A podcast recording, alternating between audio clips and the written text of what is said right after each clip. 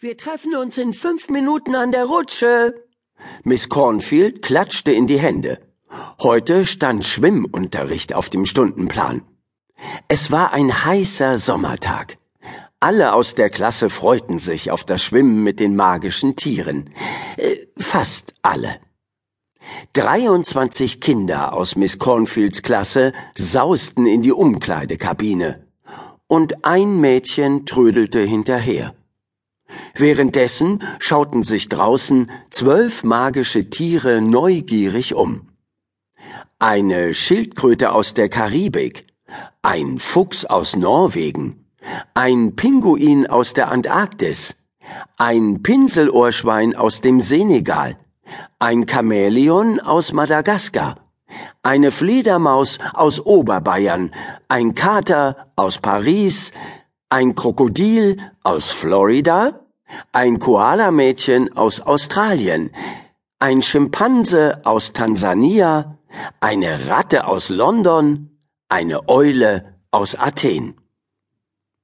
Sie alle waren bei Mr. Morrison in der magischen Zoohandlung gewesen. Sie alle hatten in Miss Cornfields Klasse einen Freund fürs Leben gefunden. Aber keiner war jemals zuvor in einem Freibad gewesen. Sie kannten nur Bäche und Flüsse, Seen und das Meer.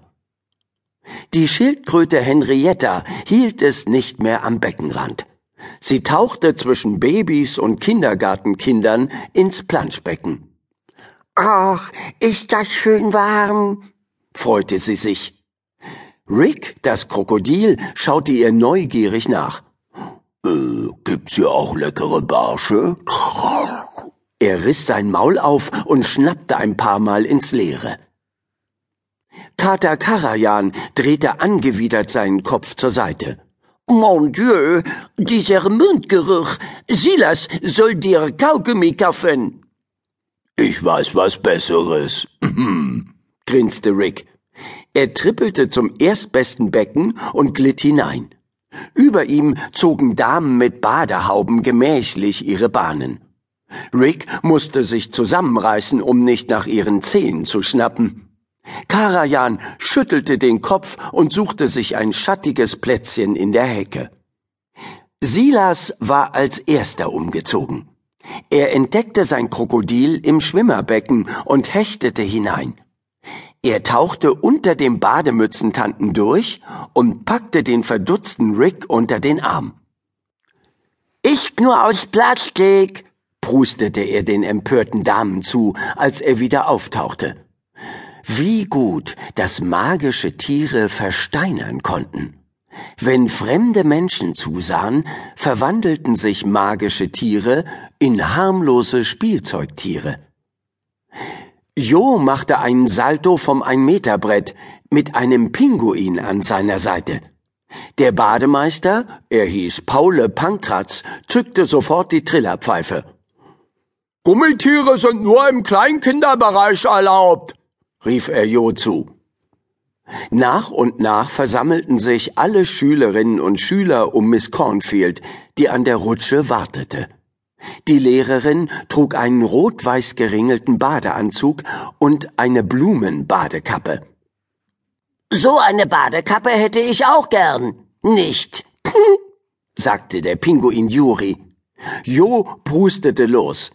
Der Pinguin war sein magisches Tier, und zum Glück konnte auch nur er Juris Sprache verstehen, und Mr. Morrison natürlich. Die Lehrerin hob den Zeigefinger.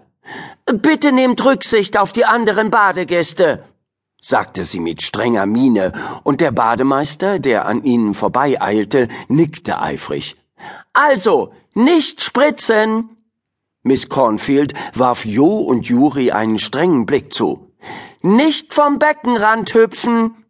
Sie drehte sich zu Rick. Und vor allem versteinern, wenn euch jemand ansieht. Habt ihr das verstanden?